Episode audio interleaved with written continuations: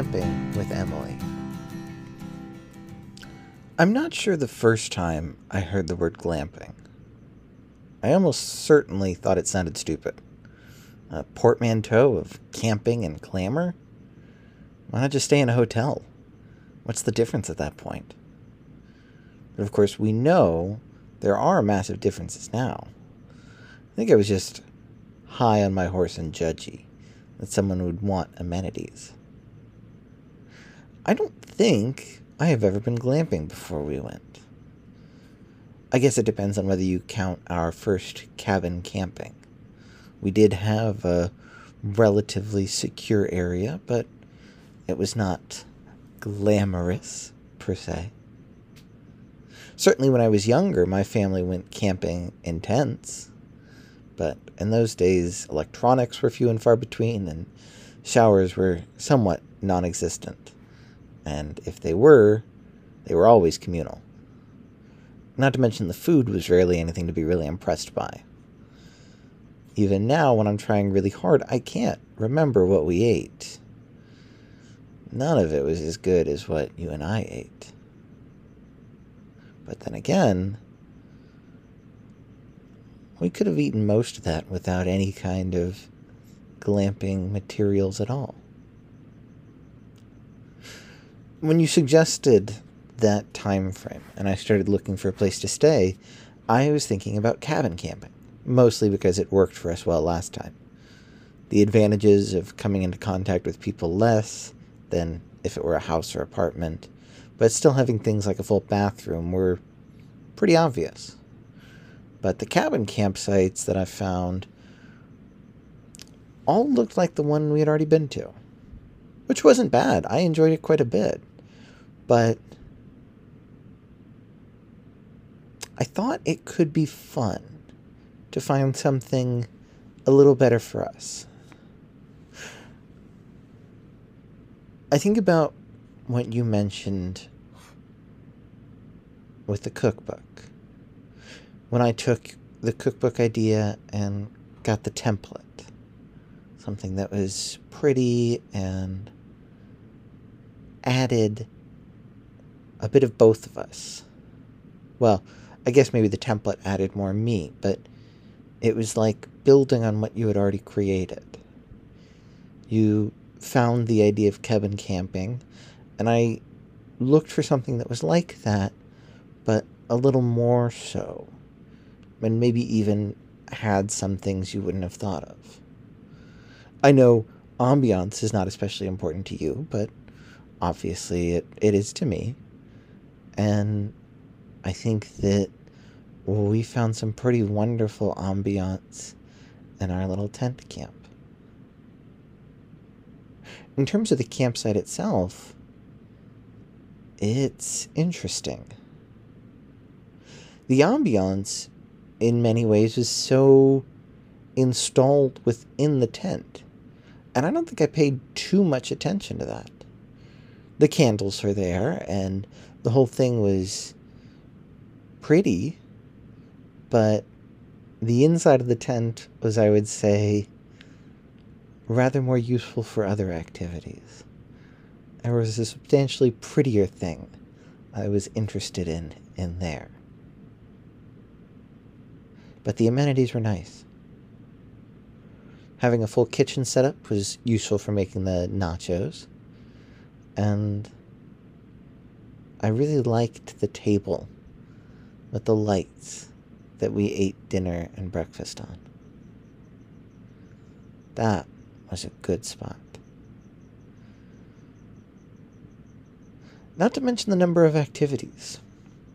So often when you and I hang out, there is, uh, I'll say, one main activity. And while we certainly did a lot of that, there's also a lot of stuff we did that didn't involve sex at all.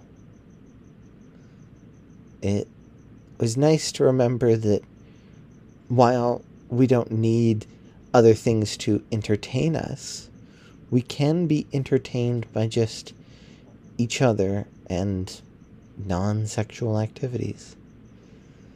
Losing to you in bananagrams was a hell of a lot of fun, both in English and Spanish. I like the non competitive atmosphere that we play with, where we're giving each other hints and clues and ideas and working to find good words together.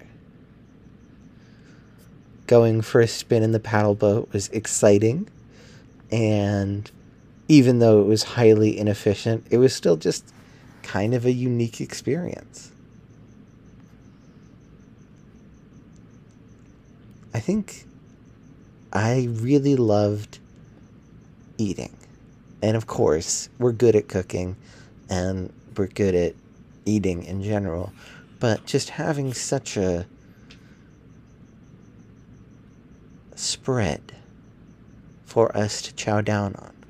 So many different options between the precise and prepared cheese bites, the barbecue chicken nachos, and of course, that delicious, delicious elote. It's really hard to not love it. But having the other activities available as well added to everything. I love playing frisbee with you. It's been a while since I've thrown a frisbee, and that was a surprise.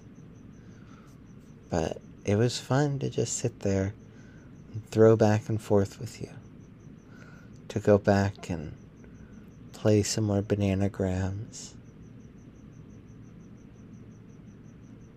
And to have a lot of wild sex with you in a lot of places.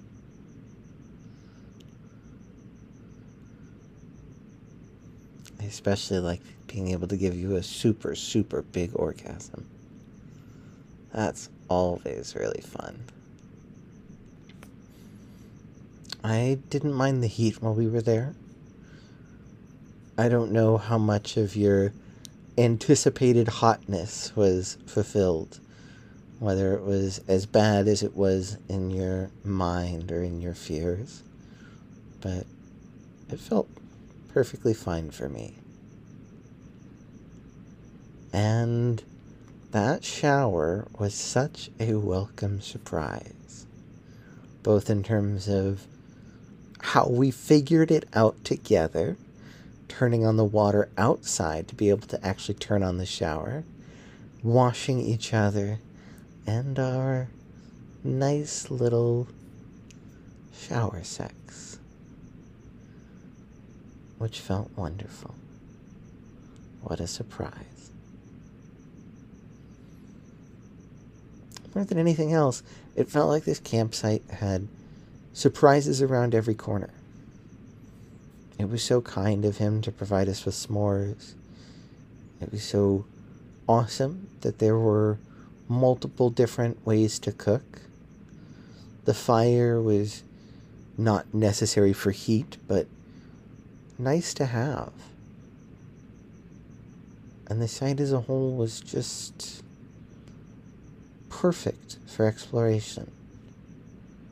And the two of us together, we are some pretty fantastic explorers. I will say that. We love a good exploration.